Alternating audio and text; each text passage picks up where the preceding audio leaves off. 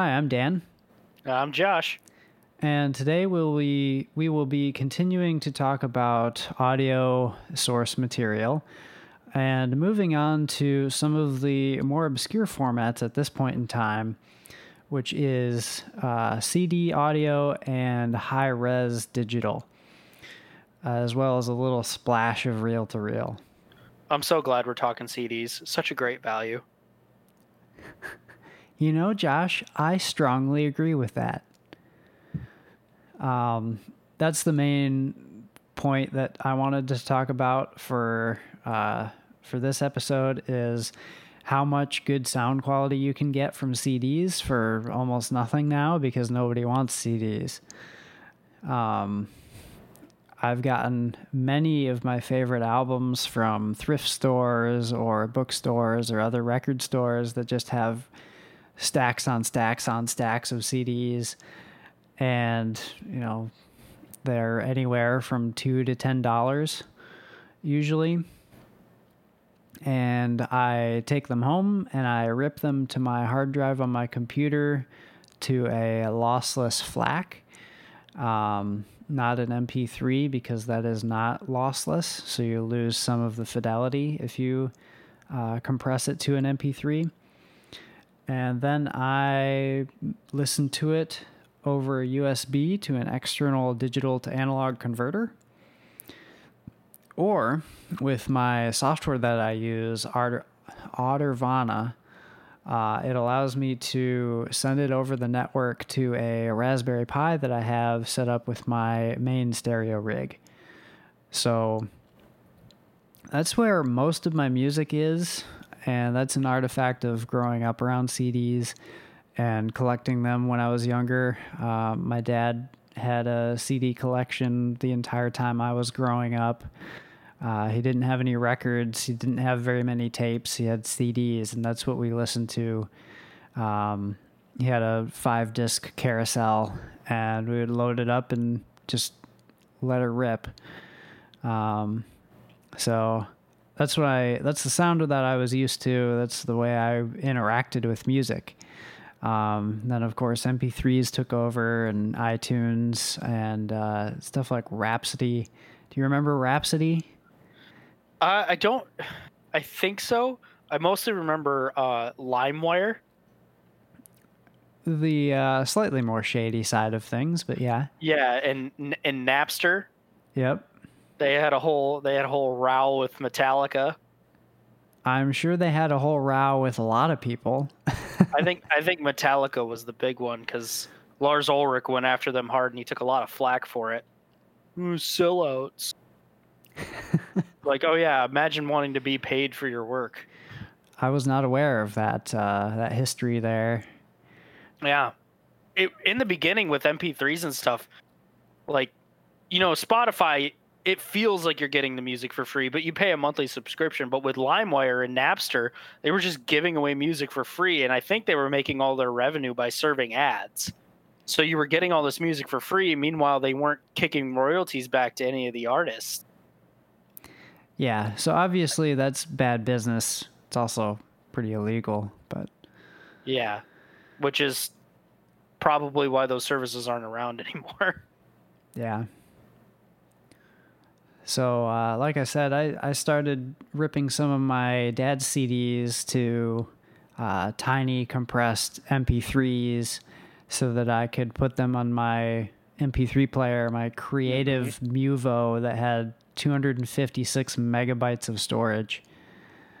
Yep, so, I had a I did the same thing with my SanDisk little monster MP3 player. Had a little full color screen and a little button that lit up all blue and the king of cool. Oh yeah. Grade. Mine didn't have a display. Mine was the low end version.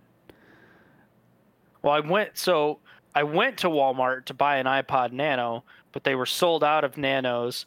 And then the next best was the Shuffle, but that didn't have a screen, and I really wanted a screen because for some reason I'm all about screens. Yeah. So I ended up getting that, and I remember for the longest time I didn't have any music on it. I just had like the the weird free music that came on it. So for the longest time, that's all I listened to. Yeah, I ha- I used to uh, go to go to the family computer and ask Dad to load up some songs on my MP3 player before I knew how to do it. hmm Um, and then once I You know- figured it out, then I, of course, put my stuff on there. It's, I don't remember learning how to do it. I just remember one day I just did it. I remember the first time I learned that you could rip a CD, Yeah. and my dad was like, "Yeah, you can just rip it to your computer and listen listen to it in your room." And I was like, "Rip? That sounds cool. What does that do?" Some rips. And so you you put it in your computer, you spin up the sewing machine and uh, make a little tiny file, and it probably sounds like garbage. Um, and I listened to that on my my little Infinity computer speakers, which were also garbage. I, I had uh, some Dell computer speakers that came with the the desktop that I had. Did they have Velcro on the side to stick them to the side of a monitor? No, they didn't. They were freestanding. Oh, nice. Yeah, it was it was a it was a good setup. Yeah. It was a heck of a rig. so Pretty sure it had a Pentium processor. Yeah, I don't mean to demean anyone who uses computer speakers and is happy with it. That's not the point. Um, but uh, you know, I've I've since grown and learned what I like, and what I like is, uh, you know, ripping a, a bit correct, lossless compression, uh, which admittedly makes a much bigger file. It's roughly a half a gigabyte per album.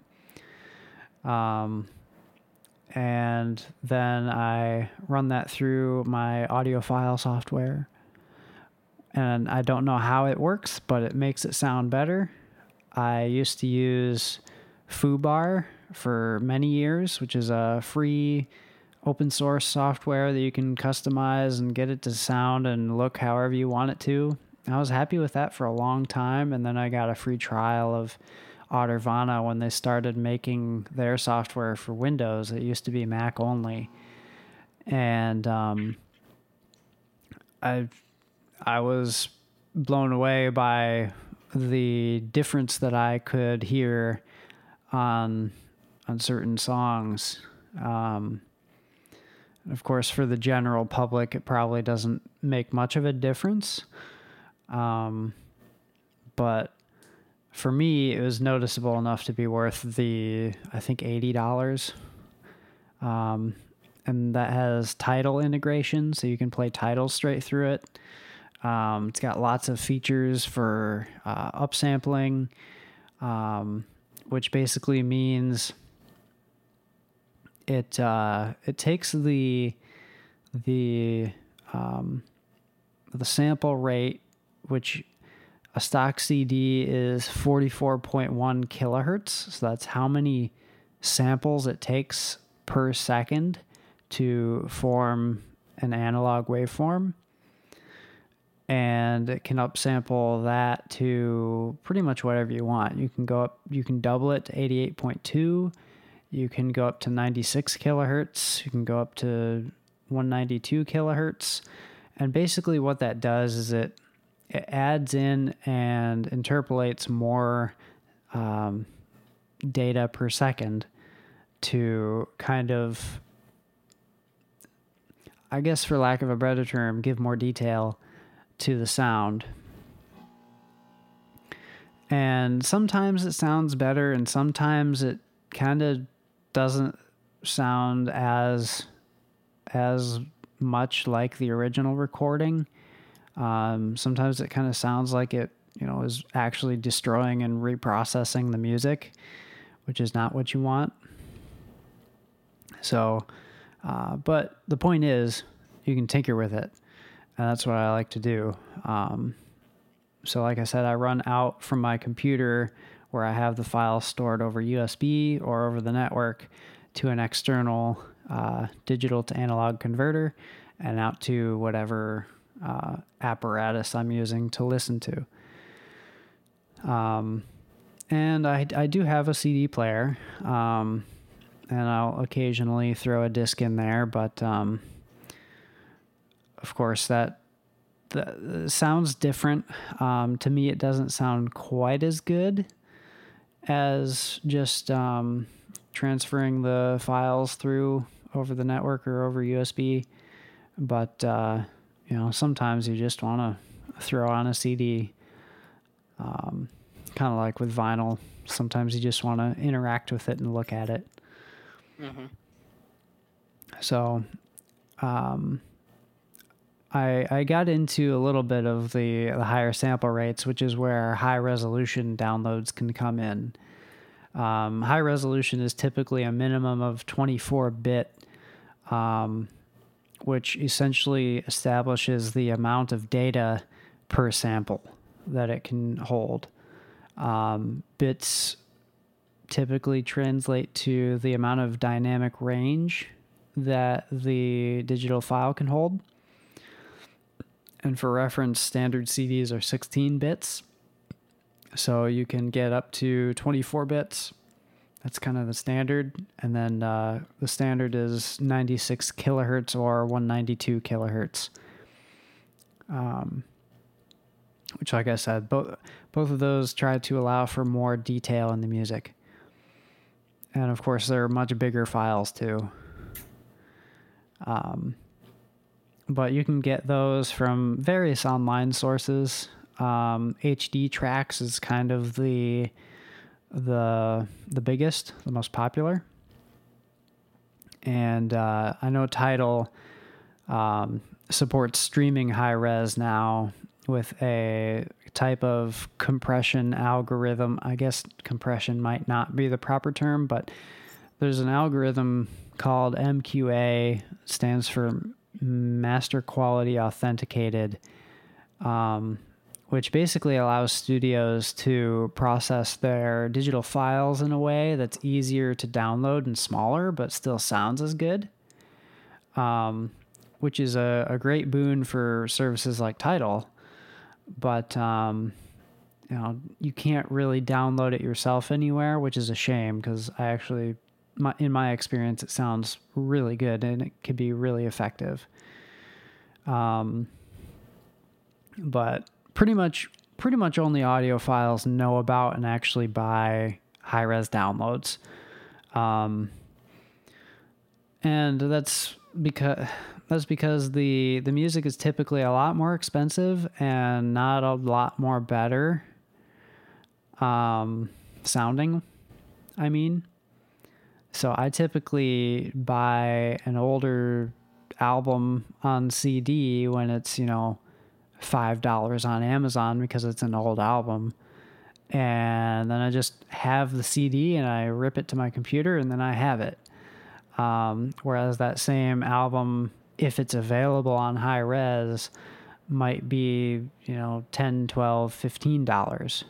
Um, so for me, I think the real um, the real thing that I look for with high res is a newer album that was probably recorded digitally um, at a higher resolution than a CD was made. And so then you can actually hear some of the benefit. If it was, you know, properly mixed and mastered for high res digital and you know, has a good transfer, then it can be definitely worth it. Um, but that really depends on the album and whoever made it. So it makes things more complicated, but of course, as an audiophile, that's the kind of thing you enjoy doing typically. Um, so, Josh, I'm not sure if you still use or have any CDs or if you've ever been exposed to high res. I I don't have any CDs. Um, I don't I've never haven't had any real experience with high res because, like you said, it's more of kind of like an audiophile thing. And honestly, I'd never really heard of high res before you pitched the idea for this episode. Um, so this is my first real exposure to it. Um, like we've said in previous episodes, I'm more of a more of a vinyl and Spotify guy. Yeah, which is really interesting. Um, you kind of have two different extremes there. Um, whereas I feel uh, um, high res and CD digital are kind of the sweet spot between you know having something physical that you can interact with and also having good high quality consistent audio but uh well that's just me so Well, most of the time when I listen to music, I'm in my car. So, I mean, if I could put on a record in my car, sure, I would, but it's not exactly possible. So, yep and um, like I said, I don't, I don't have any CDs to rip or anything and put on my phone. So, Yeah. So most people, yeah, pretty much just have their phone because you can't really bring a CD into the car anymore. Um, and you don't want to use tapes anymore. But you can't really um, use tapes anymore in a car either. Yeah, if your tape is still working, Right. you you you probably can't use it anyway. But um yeah, that's my that's my thoughts. Um and I do put my CD rips onto my phone. Um but that's because I have enough storage on my phone. Uh, I think I have around 100 gigabytes of, of music files on there that I can just listen to in the car or whenever I want to. Um, but any other time in the car, it would, it would be Spotify or podcasts or something. But we've already talked about that. So, um, yeah. Uh, we can move on to reel to reel, which I, I wanted to talk about just because it seems to be making a soft resurgence. Um, I believe they stopped making reel to reel decks back in like 1990.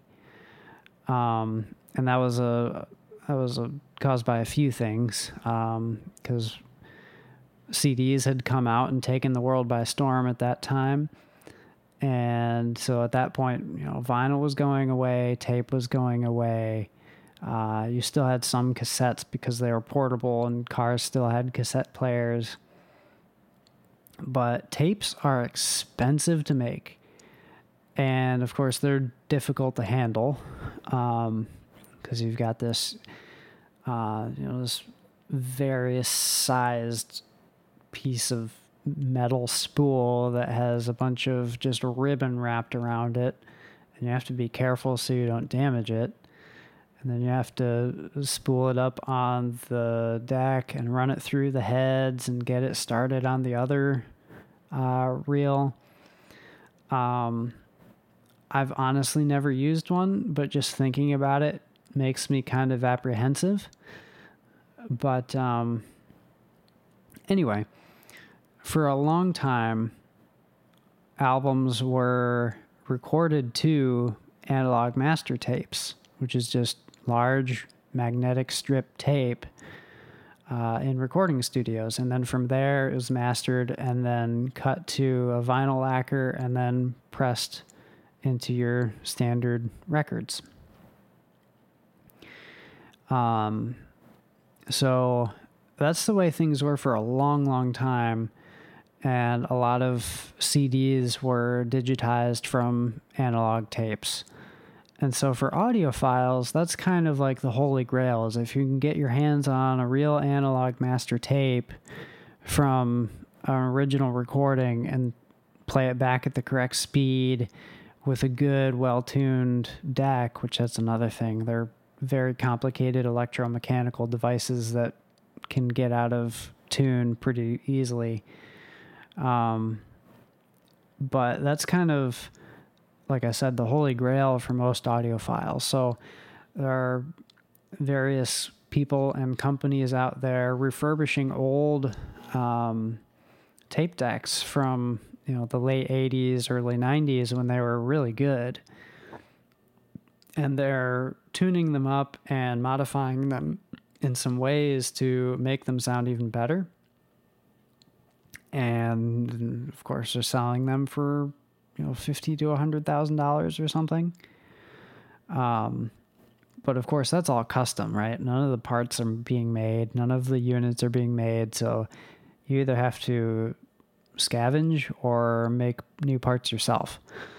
Um, but then there are some small houses that are uh, redoing and copying over uh, analog tapes from different sources uh, and essentially having to source, you know, from one or two manufacturers who still make tape and, uh, you know, re refurbish all the old machinery to do it, which of course is a very expensive endeavor. So you can get a you can get one album for five hundred dollars if you want. Um, but from a uh, YouTube sample that I've heard of somebody who got their hands on one of those tapes, it sounds absolutely stunning. Um, if if reel to reel were still in commonplace whatsoever, I would be all over it. But uh, of course, now all the tapes are you know 40 years old or older, and they've all been played, and the uh, the magnetic strips don't last forever, and then you have to get a vintage tape deck that you have no idea if it'll work or not, and it's difficult to figure out. But um, I just think it's really fascinating, and I wish it were common and affordable, just because I think it's really cool. Um, you know, there's that scene in in Pulp Fiction with uh, a Tascam or a TEAC reel to reel deck in the living room uh, when they're just jamming, dancing. Mm-hmm. That was that was so cool to see. Um, you know, it's kind of got that that vinyl record factor, but in a different way. So, yeah, um, I continue to buy CDs because they're cheap and because they sound good. Um, not because I think they're, uh, you know, uh, cool or uh, because they're something that's unique. Um, but I think they're a very practical way to get into a little bit higher quality music listening without spending a lot of money. And of course, you can find CD players anywhere now for pretty cheap. So, Josh, I'm not sure if you have any more thoughts. No, yeah, I think you summed it up pretty well. Yeah. Okay. Well, we'll sign off there. Uh, next week, we'll continue on the down the audio chain and start to talk a little bit more about what components are used to actually get the sound out to speakers or headphones. So look forward to that, and we'll sign off there.